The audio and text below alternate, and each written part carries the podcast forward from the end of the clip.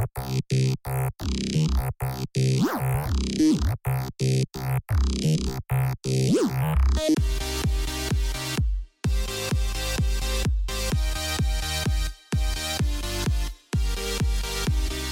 man sues the Toronto police for violence. Relatives of a family found dead near the border last year have unanswered questions.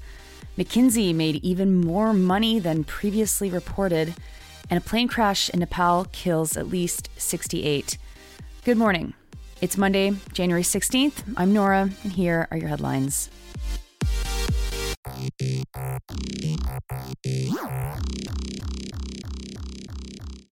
This morning, let's start in Toronto, where Toronto police are being sued for $1.6 million by a University of Toronto student who was pinned to the ground by an officer's knee on his neck while they tasered him. The incident happened in August 2021. According to police officer notes, the officers thought that the student, Hassani Ogilvy, was a different black man. Even though Ogilvy insisted that he wasn't who they were looking for, they still pinned him to the ground with a knee on his neck and tasered him. Named in the lawsuit are Sergeant Rachel Saliba, Constable Jillian Bakwarian, and Constable Seth Ritkutter. Ogilvy talks about having psychological scars from the incident, and it's no wonder. A knee to the neck from police officers has killed many people, especially black men, and harkens the memory of the murder of George Floyd. Now, not reported in this CTV article, but necessary information is that in 2021, Ritkutter made $144,000 as a police officer, and that was a 10.9% increase in his salary over 2020. Saliba made $140,000, and that was an 8.6 increase over her salary in 2020. The third officer's wages were not published on Ontario public sector disclosure, suggesting that it was under $100,000. Now to Manitoba where relatives of an Indian family that perished as they tried to cross into Canada by foot are raising questions about what happened to lead to the tragedy a year ago. Jagdish Baldevbhai Patel, Vaishaliben Jagdish Kumar Patel, Vihangi Jagdish Kumar Patel, and Dharmik Jagdish Kumar Patel were all found near the Manitoba border and died from exposure to the cold weather. Vihangi and Dharmik were children. A man was arrested that night for human trafficking, an American from Florida. He was found near the border driving a white van. Found not far by was another group of five others from India who said that they had been walking for 11 hours in the freezing weather and that four members of their group had become separated from them. Hina Alam from the Canadian Press talked to members of the Patel family in India who explained the ways that some people from their community find their way to North America sometimes through fake student visas and other schemes. The RCMP told Alam that they had no updates on the case. And now, national news. An update, actually, from news that I talked about last week. Romain Schué and Thomas Gerbet have updated their investigation into McKinsey.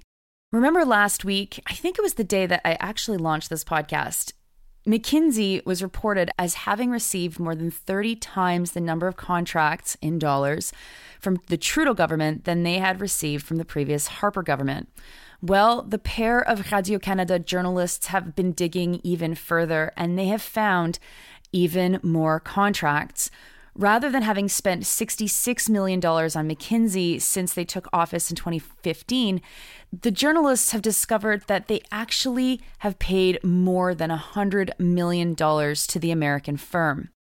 In the initial report, Schué and Gerbet report that the departments that spent the most money on McKinsey were Immigration, Refugee, and Citizenship Canada and Canada Border Services Agency. But Updated reporting shows that, in fact, the Department of National Defense spent even more. Since 2021, they've spent at least $34 million. The pair reported that McKinsey was working on quote unquote modernizing the Navy, promoting cultural diversity in the department, and managing complaints, especially sexual assault complaints in the Army. Now, former Supreme Court Justice Louise Arbour, who was re- appointed to write a report on handling sexual assault cases within the within the military, criticized the system that McKinsey had suggested, saying that it would create the same conflicts of interest that already exist. McKinsey also received contracts from, from Atomic Energy Canada and Destination Canada, a group that develops tourism within the country. This news broke on the weekend in French, and I haven't yet seen it reported in English, but it is definitely something that you should pay attention to. I have an article coming out about it this week in Passage, so keep your eyes peeled for that. And finally, Nepal. The BBC's Rajini Vaidyanathan and Alexandra Fouché is reporting that Nepal this morning is in mourning after at least 68 people died after a short flight from Kathmandu to Pokhara. The flight crashed, fell into a gorge, and caught fire. There were 72 people on board, and most were Nepalese. And while it's still unclear if there were any survivors, it seems as if there were none. There are a lot of unanswered questions about what happened. The pilot said that there was nothing, quote, untoward about what they saw as the plane approached the airport, and that mountains were clear and visibility was good.